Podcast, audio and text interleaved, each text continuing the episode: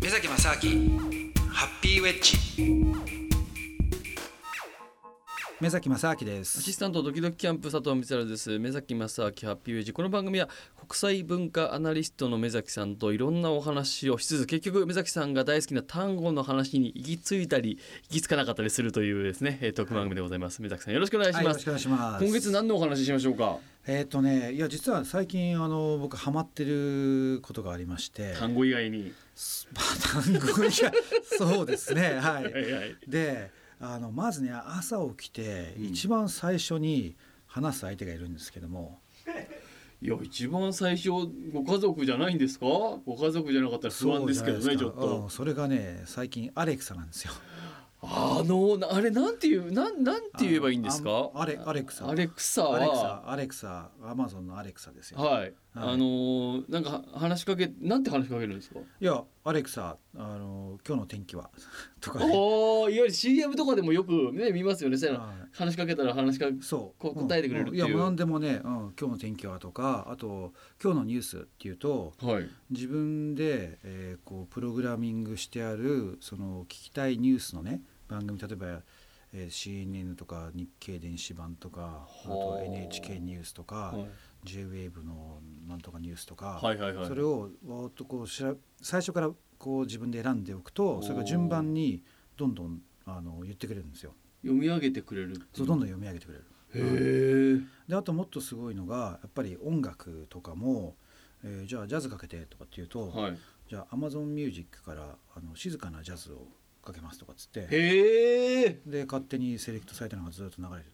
すすごいすごいですねそうなんですよでさらにすごいのが、うんあのアレクサってまあいろんな種類があるんですけど、うんあのうちで使ってるのはあの丸いちょっとね、えー、と画面が何インチ1インチとか2インチとか分かんないですけどすんごいちっちゃいおー小さいはい小さいい画面がちょこっとついててはいでそっから出てくる音自体はまあ大した音じゃないんですよ。おーですごいいいもうちょっといい音がするそのアレクサとかもあるんですけども、はいそれをねあえて買わないでちっちゃいのにしてうんでそこから Bluetooth ではいはい自分の家のスピーカーに飛ばしてほーそこからで出てくるともう本当にあのちゃんとしたステレオの再生のいい音が出てくるっていうねえーあじゃあその例えばその今日の天気は晴れですとかいう声もそのスピーカーから出てくるわけですか。そはうそうそうそうそう全部うあ、んだからいやあれはねすっかりねもうアレクサなしでは生きられないみたいななってますよね。ちゃんとこっちの期待通りの返事をし、期待通りというか、うんあのお答えできませんみたいなことはないんですか。いやそれはめちゃくちゃ聞いたらねなんか、、はいやそれはわすいませんわかりませんとかなるんだけど、うん、うん、でもねでやっぱりでも「アレクサ」とかって言うとちゃんと反応するんですよね。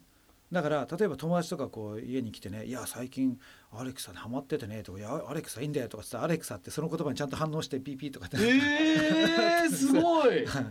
はい、だからそもそも「アレクサ」とかっていう単語が普通の日常会話でないじゃないですか。あんまり言わないですね。うんはい、だからまあおそらくねこの「アレクサ」っていうのも名前を変えたりとかできるんでしょうけどあも。ー、うん、でもそれれを普通例えばね佐藤さんとかしちゃった ら会話で出てきちゃうからずーっとリアクションしちゃうっていうね。そうだからなるべく言わない、ね、言葉にするっていうのはいいと思うんですけどもねへえ。あとやっぱりね音楽なんかでもあの Spotify って知ってあますーはいはいはい一応登録だけしてますね。なんかあ本当に、あはい僕もねやっぱもう Spotify 結構使ってて、へーあのやっぱ何がいいってもう本当に世界中の音楽のもうほとんどがいくらでも聴けるんですよはあ。だからあのもうねなんだろうなあとは自分がただ単に聞きたいっていうのが分かんない時とかでも、はいはい、ある程度聞いていくとその人の好みって出てくるじゃないですか。うーんでその好みに近いものを勝手に選んでくれてこれはどうですかとかって出てくるんですよ。ああなたにとってのおすすめ音楽みたいなのがね。こんなの好きでしょっていう傾向を見てそうなんですよでそれで聞いて再生していやこれはいい悪いとかってやっていくと、うんさらにどんどんどんどんその自分の好みに修練してくるから向こうのレコメンデーションしてくるその可能確率もどんどん上がってくるんですよね。あーあとは例えばあのそのシーン別のあのなんだろうな音楽がねうん例えば、えー、とディナー用のそのまあ、テーマの曲とか、はいはいはいうんうん、朝起きた時の曲とか、ほうほそうほのみんなのパーティー用のとかカクテル用のとか、うはいはいはいい、ろんなのがあるんですよ。へえででそれを、まあ、あの誰かが要するにそうやってセレクトしたそのうん音楽もできるし、当然自分で好きな曲を選んででその選んだ曲を自分のその別の、まあ、要するにファイルとしてはいはいセーブしておいて、うんそれを後で再生もできるんですよね。はあでそれが、えー、アレクサとかでも連動してるわけですよ。はあなるほだからどうんだからアレクサあの Spotify これかけてっつってうんもうどんどん出てくるしあとはやっぱり好きな曲とかをもうほんとねなんかいろいろ試してみたんですよすんげえ古いあの昔 のやつとか昔のはい僕はがいあのそう10代の頃に聴いてたあああおのハード日本のハードロックとねお例えばあのじゃあラウドネスの「クレイジーナイト」とかっつってラウドです 懐かしいでそすうラウドねネスクレイジーナイトって言うとほんと出てくるんですよ。へえおお出てくんじゃんみたいなすごいじゃあアースシェイカーとかっつったら出てくるし、へえおー何でもあるなっていうねすごいうん、だからもうね CD とかいらないですよね、あまあじゃあそこで聞けますもんね買う必要ないしそもそも、まあ iTune とかなんかああいうのもいらないしおうおんあとあとはね最近あの、まあ、音楽で言うとあの YouTube で、ああ YouTube ねまあ、YouTube はねいろんなのあるんですけども、はいはいはいやっぱり一番 YouTube のうざいのってあうのんコマーシャルがうざいじゃないですか。急に入ってきますからねそうあれはいあれねでなんかあのすぐこうスキップできるやつとあの何秒間絶対見なきゃいけないそうそうスキップできませんとか、 はいありますねうっせーとか超うざいじゃないですはいかありますねそしたら最近やっぱ YouTube でうんお金を毎月払うと、あのコマーシャルがなくなるっていうシステムがねできたんですよ、えー有料で有料でそれもねほんとつい数ヶ月前じゃないですかね、へだから僕えもう速攻でそれ入っておおすごいへあでもねそんな月ね数百円だと思いますね確か、そんえなしいないんですよ、おうんおでそうすると今度その YouTube のあのコマーシャルが全部なくなるからはあだから YouTube でもその例えばね単語の曲なんてやっぱねさすがに Spotify とかないんですよ。 なるほどさすがにそこはないさすがにないんいやだだってもうね,、あ、まりりにも古すぎちゃって著作権も入ったくれもないようなねものになってくるんででもそれって、まあ、著作権がもうな切れちゃってるものだから、うんうんうんだうんってあんなの1930年とか40年とかの曲なわけですよ。はいだからでもそれって YouTube にはいくらでも出てるわけですよね。そしたらじゃあ YouTube をにアクセスしてあはいで YouTube から今度その Bluetooth で飛ばしてはあでまあそのスピーカーで聞くっていうねこともできますよね。その別に動画としてじゃなくて音としてちゃんと音としてそのはい YouTube からうんそうなん配ですよ信できると。そうなんですよだからねその Alexa を使い始めたからやっぱりつくづく最近感じるのがその家のオーディオシステムっていうのもねその昔はなんかコンポとかをこうねまあ一生懸命コンポで買しったて、ねそうはいそう、つないででねでそうなんかレコード買ったり CD とか買って CD 買っ はいはてこれをどういうこの物理的なディスクとかそういうものをここで再生するかみたいな話だったまわあけじそゃなういでですすか。ね。でそれが次の世代になったらじゃあ MP3 でとかっつってでそれを MP3 をじゃあこのハードディスクに入れてとかっていうねそうですね話だったのがはいだんだんそれ自体をいやそれって自分だけで要するにまあ要するにクラウドみたいな話ですよね音楽が全てが。あー確かに。だからああーる程度のリストを自分でクラウドでやってもいいけども、うんそもそもそれもいらねえじゃんって話になるわけですよ。はあ頭の中にそのリストがあればそう聴か。きたい音楽をじゃあこれっつってアレクさんねいやちょっとじゃあノラ・ジョーンズかけてとかっつったらそうやって出てくるわけですよ。はい優秀。そうだからあーそうそうそのもうね自分でセーブしておく必要もないし記憶さえあれば OK ってなってくるわけですよね。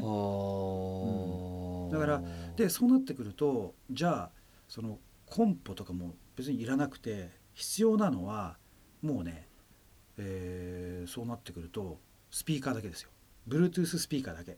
えーっとそれにえアレクサあそうかそうかそうか。ん Bluetooth スピーカーがさえあればとあとアレクサがあればあればアレクサに Bluetooth スピーカーのいいのをくっつけてくっくっつけていい音で置いとけばあとはアレクサに頼むだけでアレクサがその要は勝手にそうか再生 Spotify とかを経由してそうそあの勝手に選んで選んでくれるというかうんちゃんとう、うん、探して、うん、出てくるっていうねすアレクサいつから使ってんですかいやここね数ヶ月ぐらいですけど、おーうんたまたまこれもねいや僕もあんまりね最初アレクサとか全然興味なくてなんか勝手なイメージですけどなんかそのアレクサとかなんかしゃらくせえなとか思ってそ うなイメージですよこれ勝手な水崎さんのなんとなくそう勝手な思ってそうだなって思ったんで意外ですよいねやだから確かに思ってたんですよ最初なんとなくですよ。ね え、そうですよね。なんだスピーカーに話してんじゃねえよですよ ね。そう思ったんですよおわう寂しいなとか思ったんですよ そしたらたまたま友達の家に行った時にその Google のあのちっちゃいスピーカーでねへえ使ってたんですえはい。友達がいてはいで OKGoogle、とかってなあんかやってるあ、んですよはいはいははいい、CM でもよね。あ聞いたことあでりやますねやってたんですよそれはでいそれを見て、あれあもしかしてこれ結構便利じゃんとか思ってあそこで気がついたわけです。そうっていうか僕は音楽を聴くっていう発想もなかったんですよどっちかっていいうとこれってあの家の中のエアコンとかうんテレビのスイッチとかねなんとかってこれを音声でっていうなんかスマートホームだななんかあはいるはいじゃないではいすかはい、ありますね。ああいう延長線上だと思っていてうんそんなのね例えばね家のそのエアコンのオンオフを携帯でとかなんじゃそれとかねは別いにはいなはんい。か大した話じゃないじゃないですか。まあそんなのね、自分、でできるしね、リモコンうで。んまあやってもいいんだけど別に家に帰るね、10分前から家を温めるとか冷めるとか、ういん。や別にそれはそれでいいんですけど 確まかあに。大した話じゃないじゃないですか、まあまあそれって、までもそれがやっぱり音楽に世界中の音楽にその自由にアクセスできるっていうあ。はあそこを考えた時にそれもねで音もそうやってねこんなちっこいものじゃなくて、うんちゃんと自分のスピ好きなスピーカーにあアクセスをしまあそてできるってなってくるとこれってその家のオーディオシステムとかなんとかっていうのをいらなくてちゃんとした、ね、スピーカーさえ1個あれば、うん。もうそれだけで、ね、とアレクサでじゃあ十分じゃとうん。思い始めたんですよ。うほう。んだからでもそうしたらね意外と Bluetooth スピーカーでいろいろ調べたんだけども、はい Bluetooth だけのスピーカーでこう本当に音がいいものとかっていうのはうんあんまりないんですよね。はあ基本的にやっぱり Bluetooth スピーカーってあのポータブルでああまあなんか確かに持ち運べてとかそういう持イちメー運ジびです用のちねっちっこいやつがやっぱ大体主流なんですよね。外でもとかなんかそういうやつですよそねうなんですよ。だから家でちゃんとこう置いといて、あーこれでもうしっかり聞きますぜっていう感じじゃないんですよね。まだね。あーだからそれがね、まあ一個ねなんかあの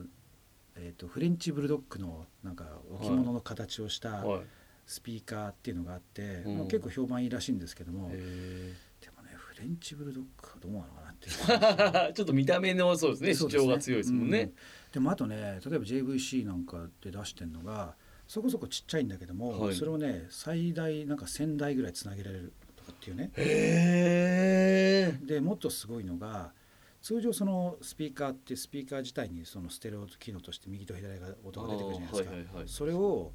えー、と例えば2つ同じスピーカーを買って、うんでこのスピーカーは右このスピーカーは左とかってやるともう完全にそのステレオスピーカーとしてステレオっていうか要するに分離された一個ずつ右と左の音がちゃんと出てく出るっていうそうそうそれを2つ別に置けばね、あへえこういうのもありかなとかと思ったんですよねあー全然そうなってくると変わってきますね確かに家そうですのねそういう音楽のそうなんですよ、うんシステムがうん、だからねだってそもそもね家にコンポとかありますないですやっぱないですよね、はいうん、昔はでもありましたよね昔はもうありました、ねもうそれが買うのがもう楽しくてしょうがなかったというかじゃないですはい何のコンポを買うなんてねそうですねなんかお金なくて相場の買っちゃったみたいな、ですよねソニーがうんパイオニアがとかね、ケンフットがとかうんうんがあうっんうんて、じゃないですかで、はいだってねそもそもね本当に大昔はねあのレンタルレコード屋とかに行って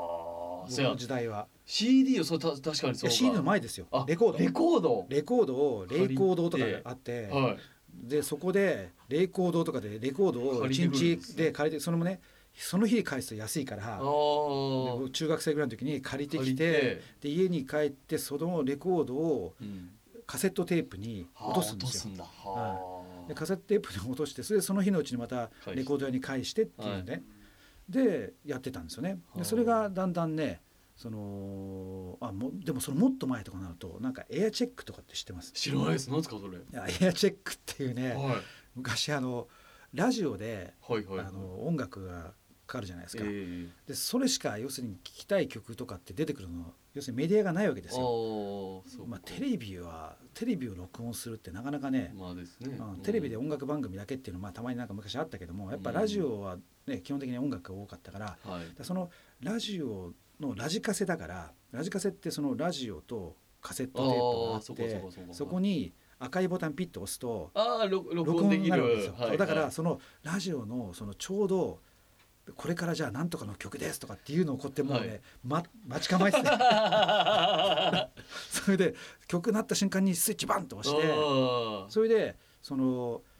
ラジオで放送されてる曲を録音するっていうねはあそれをエアチェックって言ったんですよへえだけど大体その例えばナレーションの人とかが曲始まっても「なんとかです」とかごちゃごちゃ言ってるやつとかい て「お前うぜえよ」みたいな。イントロぐらいで喋ってそうねそうそう思い出かなんかをそうそうそうお前いらねえからみたい な、とかねそういうのはありましたけどうんだからそれをなんなん一生懸命音楽を集めてい、うんで自分の好きな曲だけをそのテープにまたそのダビングをしてとかっつっ編集してというてやってる時代だだったんですよねそれさん30年とか40年ぐらい前ですけどもね。うんだからそこからねやっぱだんだんだんだんこう進化した中でのあれですよねもうすでにすごいですねそのデータ自体をだから自分で所有するっていうこと自体がもういらなくなってきちゃってる時代ですようんね。時代ですねうんだからまあそりゃ CD 売れなくなりますよねそう考えたらうん、だからもうね CD が売れないとかそういう時代もうそれをもっとさらに先に行っちゃってて、うんまあ、CD が売れなくても例えば前だったらほらそのダウンロードするっていうのがあったじゃないあであありましたすかねダウンロードもいらなくなってるっていう時代ですよだからま。だみんなの共有のものとしてあってうんでだそかれらをこうそうそうそうなんですよすでにあるんだからっていうことですねダウンロードいらねえだろうっていつでもアクセスできるんだから、うんうんうんだって自分に入れて入れる必要ないじゃないですか、はいそうですねであとじゃあネットにつながってだって携帯があれば常にネットにつながってるわけだから、はそしたら Spotify でこの特にそうですよね、うんうんうんだからそこにもうダウンロードそもそもできないですよスポ Spotify とかっいて、はいはいはいはいする必要もないし、うんだからそうするとそこに、ね、いつでも好きな時にアクセスできるんだから、うんそのまま置いとけばいいでしょって話ですよね。だからそのなんかこっちがな何ギガ使ってダウンロードしてみたいなこともすらないってこそうともうですいもらんないだね。から何ギガもいらないんですよ。うんうん、何もいらなくてだから本当に自分のその好みだけですよね。だからそれ大量のいいつでも気になった曲をすぐそのまあタイトルとか分かればうんそこにたどり着けるってことですもんね。うん、そうなんですよ。うん、まああとはだからそういったね、そのどういう曲を聴いてるかによってどんどんどんどんまたレコメンデーションとか出てくるから、へえおすすめがこそうなんですよね。あうん、だしそうじゃなかったら分かんなかったら例えばこういう気分だから。じゃあね、そのムーディーな音楽とかって言ったらそうそうこういう気分ですかはいでパッて出てくるじゃないですか、はいで出てきたのが「あなんかこの曲いいじゃん」と思ったら「あ何このこの人のこのアルバムじゃあこの人のねこうこの曲よかったらじゃあこのアーティストの他のアルバム内の他の曲も聴いてみようってなるじゃないですかかそこに飛んでってそこでバーって聴いてみたら「あやっぱこれいいな」とか「あこれダメだな」とかなるんですよそしたらあここにこんなアーティストがいたんだとかってなってくるし発見もあるわけです。そうですねそれってアレクサ自体にこうタタッチをして操作をするわけですかその時点では。それえはっとね連動してるスマホかなんかで。えっ、とねアレクサはね、はいもっとすごいのが、うんそれの歌詞が出てくるんですよはあ曲の歌ってる歌詞すごいですずねーっとそうちっちゃい画面に出てきてるんですよねへーだから曲が何かとかも全然出てきますしおーただねアレクサのそのちっこい画面を触ってあいけるのかな、うんいけるんじゃないですかね、うん行おーってそこからじゃあ購入とかもね確かできるんじゃないですかほーあなるほまあ、どそこややってないけど、まあ、アレクサはもっとすごいのは、まあ、まだ僕もこれもやってないけど例えばじゃあ、あのー、ちり紙とかちり紙って 最近言わねえかすごい最新のものの話をしてる のに出てきたワードが古いっていうね。 そうちり紙ブって言ルートペーわパないーでですす かかね。ちり紙交換って確かに最近ないんでなすいよねですね。言わなくなりましたね。あれちり紙交換聞かないですねもう聞かなくなりましたね。どうなっちゃったんですかちり紙ト交イレ換ッってトペーパー、トイレ紙交換の人いないんじゃないですか。もうやってないんじゃないですか。でも新聞がなくなっちゃったからでも新聞ってまだ取ってる人いるんですかね新聞取ってる人もいるんじゃないですか。はいでその新聞雑誌をちり紙に交換してくれないんです かねその人がもういなくなっちゃったんじゃないですか ね。その人がというか、 そうですね。まあいいやそそれんとな話はいいんで すよ。そうそうそれを言ってたとしてそれ、はいそのティッシュとかねあートイレットペーパーとか自分のある程度いつも買うものとかをこうねその入れとけばうんうんなくなった時に「じゃあアレクサティッシュ」とかっつって「買え」とかはあ言えばピッとその場で買って勝手にもうほらあの最初からその自分の会員のねあアーマゾンのはい会員はいのはいその情報入ってるからうん確認だけできたらもうあとは勝手に送ってくれるとか、はいうんこれちなみにそのアレクサもともと出会ったのは Google、OK Google のやつだったわけじゃないですか、うん Google ホームですかわかんないですけどそそ,、うねうんのアレクサにしたのは何なんなんですかなんか理由があるんですかあーいや最初ねなんか Google がいいかなと思って Google となんか見せたんだけども、はいそしたらやっぱりね Amazon の方がその自分が僕やっぱ結構 Amazon プライムとかガンガン使っててももうね自分の今の生活の多分買い物をする半分ぐらい Amazon ですよ。ほうほぼアマゾンに頼ってもう頼ってって言ったらあれですけど利ア用マゾしンでてやられちゃって ます、ね、だ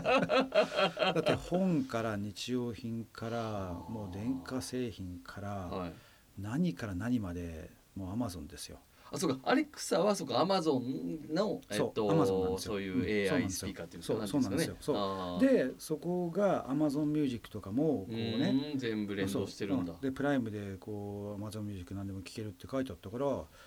なんだ Amazon の方が Alexa の方が Google よりいいんじゃないとかと思ってだへからえ Google は使ってないんであれですけどうんでも Alexa いいですよね。へでーやっぱりこれは全てそのやっぱり Amazon にはまってるっていうのが一つのベースになっもてるとと思うんもですけとどもともとそのアマゾンはずっと利用してたわけですもんね、うん、そうなんですそよの中でさらに、うんいやそこ深まったわけだ佐藤さんプライムとか使ってますプライムは一応そのやっぱり次の日とか来るじゃないですあはかいはいはいだからあの一応かいあのアマゾンプライムの会員になって、ねもう使ってますねだっ僕てもあれ安いっすよね安いだって年間で確か4000円ぐらいなんかそんぐらいですよね3500円とか4000円じゃないですか普通にアマゾンで買うんだったら絶対プライム会員になってた方がいいそうでそうすよね、だって3回ぐらい買ったらもうそれで元取れちゃうでですよね、うんでもやっぱりハマってるのは、うん結局じゃあプライム会員だからと思って、うんなるべくいっぱい買った方が割安じゃないかと思っていや思いますね絶対そうですねもう10回買うよりも100回買ってやろうとか思うんですよねそうですね。だって他の通販のサイトとかで買わ なくなりましそうそたうそもうどんどん買わなくなっちゃうんですよね、はいどんどんだからもうハマってるんですアけどマゾンの 策略にねやらそうやられてる感じがするんですよ ねうんでもねあとアマゾンのプライムナウとかねすごいなプライムプライムナウっていうの。のははいもっとすごいので、はい。えっと、要するにアマゾンプライムはまあものにもよりますけどそのその日のうちとかその日か次の日まあ翌日と届かくってにやつじゃないですう来ますよね。んそれからプライムナウっていうのが最短で確か2時間とかで届くってやつなんですよはあ、二時間って。でもこれもね場所限定なんですけどあー住んでる地域はねなるほど。でも大体まあ都内のとか、まあ、あの大体関東の、ねうんうんうん主要の場所だとある程度はあると思うんですけどうんも、これはね結構その例えば、まあ、いわゆる日用品から、うんあと、まあ、皆さんよく使うようなものですよねお菓子とか,、いはいはいなんかそういうものだったら大体ありますよね。二時間だともう本当に買いに行く手間が省けるうんし、うんあちょっと必要だなと思った時に言っとけば気づいたらもう来るってことですもんいね。やそうですよ、うん、なんかね子供のおむつとかはね、いはいはいはいあーはっいつ。ったらもうすぐ来ますよね。いやーすごい時代ですねそう考えたら。うん、だからやっぱりこういうあれですよねあの例えば水とかね重たいものとか、あんなのお店行ってねなんかあのワンケースとかで水をね重いですもだんって2ね。リッターのをそういえばね12本とかって言ったらそれ24キロですよ、ねうん。え、結構重たいじゃないですそうかですね。それだけだったらいいけどうも、ん。でもね他に買い物とかあったらうん大変じゃないですか、いやです ね。うん、だからそういう何でもねやっぱデリバリーしてもらうっていうことを考えると、うんね、それをじゃあ無料でってなったら年間そうです300、よね3000いくらって言ったらねめちゃくちゃ安いですよね。いやですよね。うんこれだからそう考えるともうどんどんどんどんみんながインターネットでなんかいろんなものを買うわけじゃないですか。うん、その店舗ってどうどうなっちゃうんですかねこれから。いやだけどね意外とやっぱりそのそうは言っても、ん物をねその実際に見ないとどうしてもその質感とかなるほどな。例えば本とか読みたい本とか別にいいわけですよ。そんなのはいはいはいはいはい。うん、だけどその例えば本屋に行ってでパーッと見てねその何を買うかって決めてない時になんとなうくんパラパラっと見てね見るっていう、まあ確かにアマゾンでもねその今その最初何ページ見れたりとかありますけどもだから本はね、まあ、意外とそれでもしかしてできるかもしれないですね。そののバーチャルなものでも別にそれって文字情報だけだから本って実質的にはあー確かに表紙とかあるけどでもうん今それだったら Kindle だったりとか電子書籍だって結局は欲しいのってその情文字情報じゃないですか、はい、だけど例えば洋服とかねあー洋服に関してはこれねとか靴とかあーでこれやっぱその履いた感じと着た着うん着心地触り心う地んあと自分の体にフィットするのかしないかとサかイズ感もねサイズ感とあとりますね着た時に自分に似合うか似合わないかといやかそうですねこれはねわかんないですねそうこれはどうしてもだから最初にやっぱ僕はねいやじゃあこれをねその前なんか ZOZO タウンかなんかがはいはいはいなんとかスーツとかってゾあったゾじゃなスいーツでかすねなんゾゾスーツかサねイズをなんかこう測るみたいなそうそうそうそはいでもあれはあくまで自分のサイズを測ってそれに合うものっていう、うんただサイズ感じゃないですかはい、でもできればやっぱり実際に自分のなんかそっくりのこう 3D のね映像があってて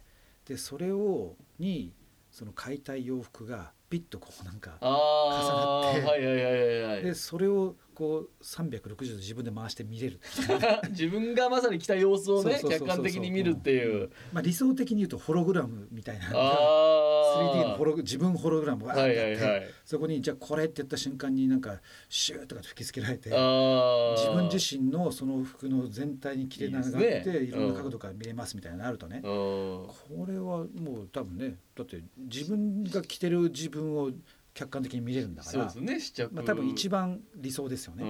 んで鏡もいらなくなっちゃうわけだから確かにただ多分そこに行くまではまだまだその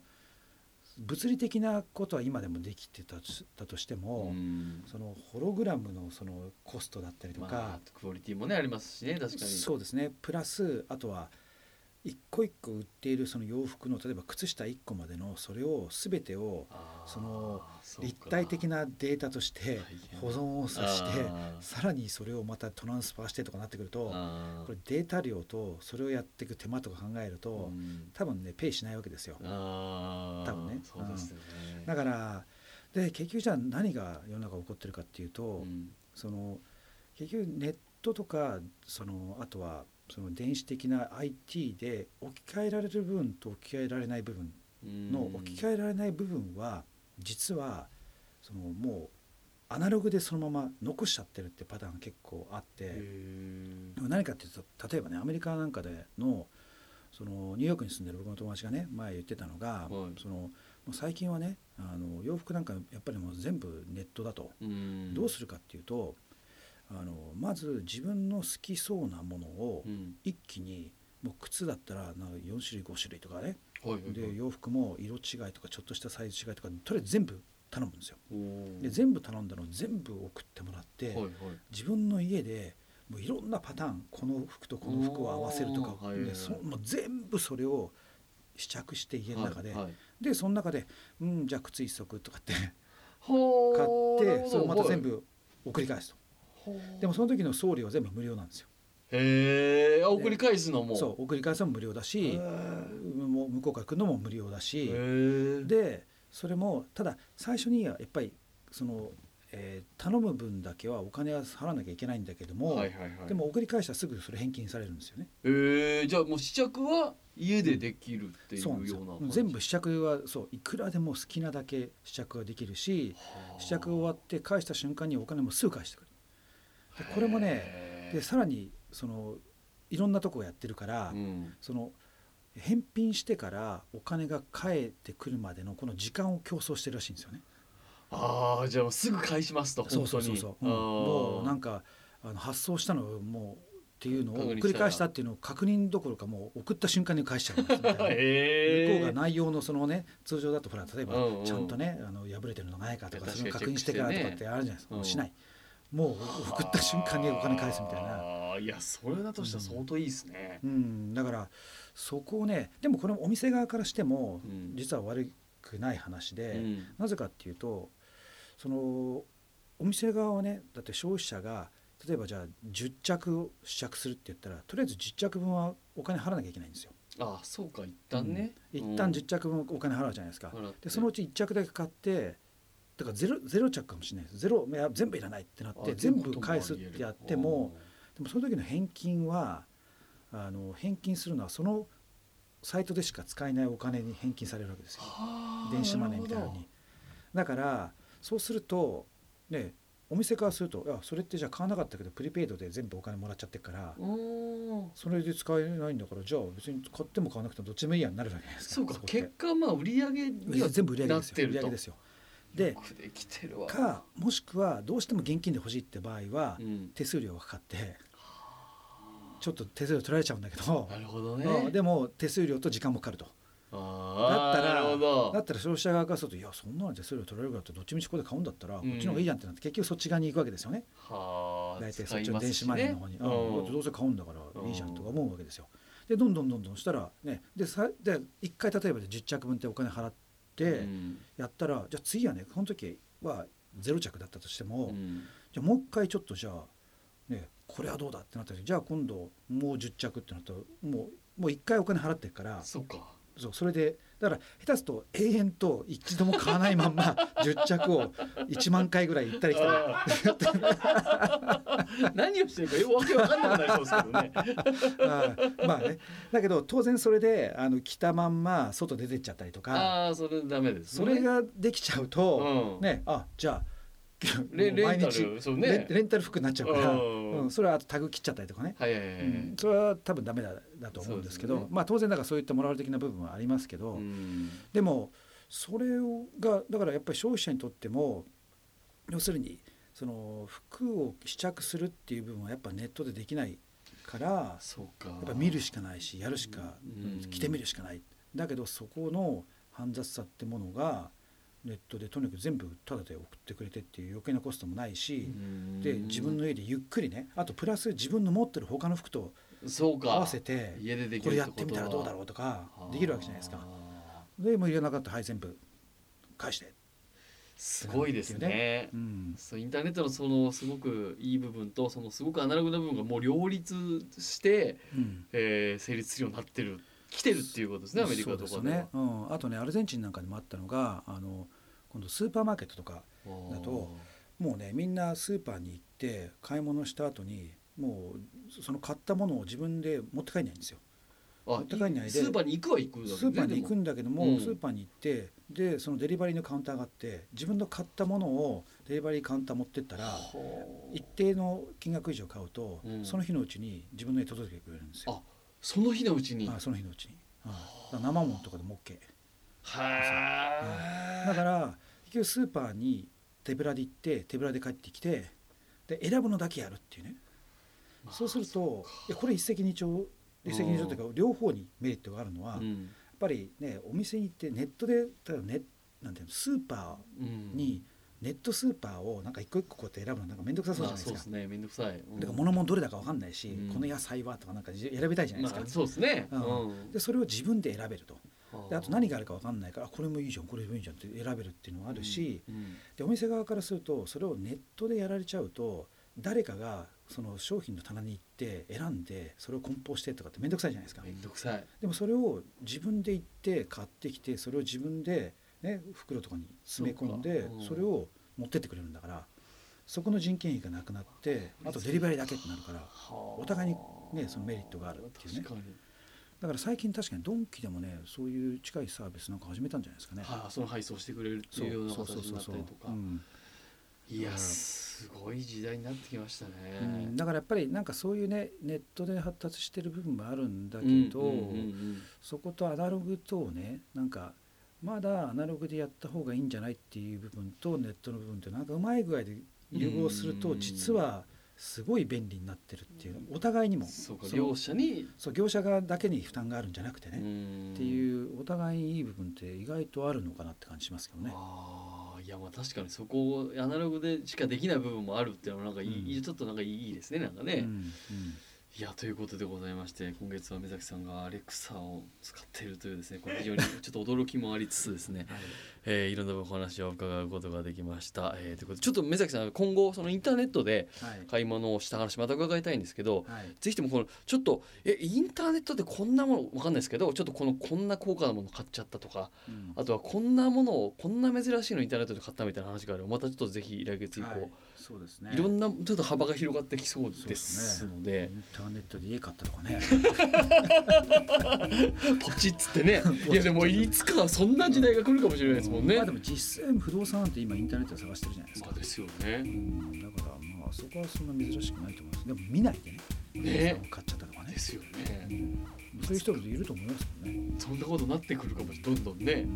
なってくるかもしれないということでございまして、えー、ということでちょっと非常にですねこのちょっと新しく新鮮なお話を聞くことができました。えー、ということで目崎さん今月もありがとうございました。えー、お送りした、えー、お相手は、えー、アシスタントドキドキキャンプ佐藤光とパーソナリティはこの方でお送りしました。はい宮崎正明でしたありがとうございましたありがとうございま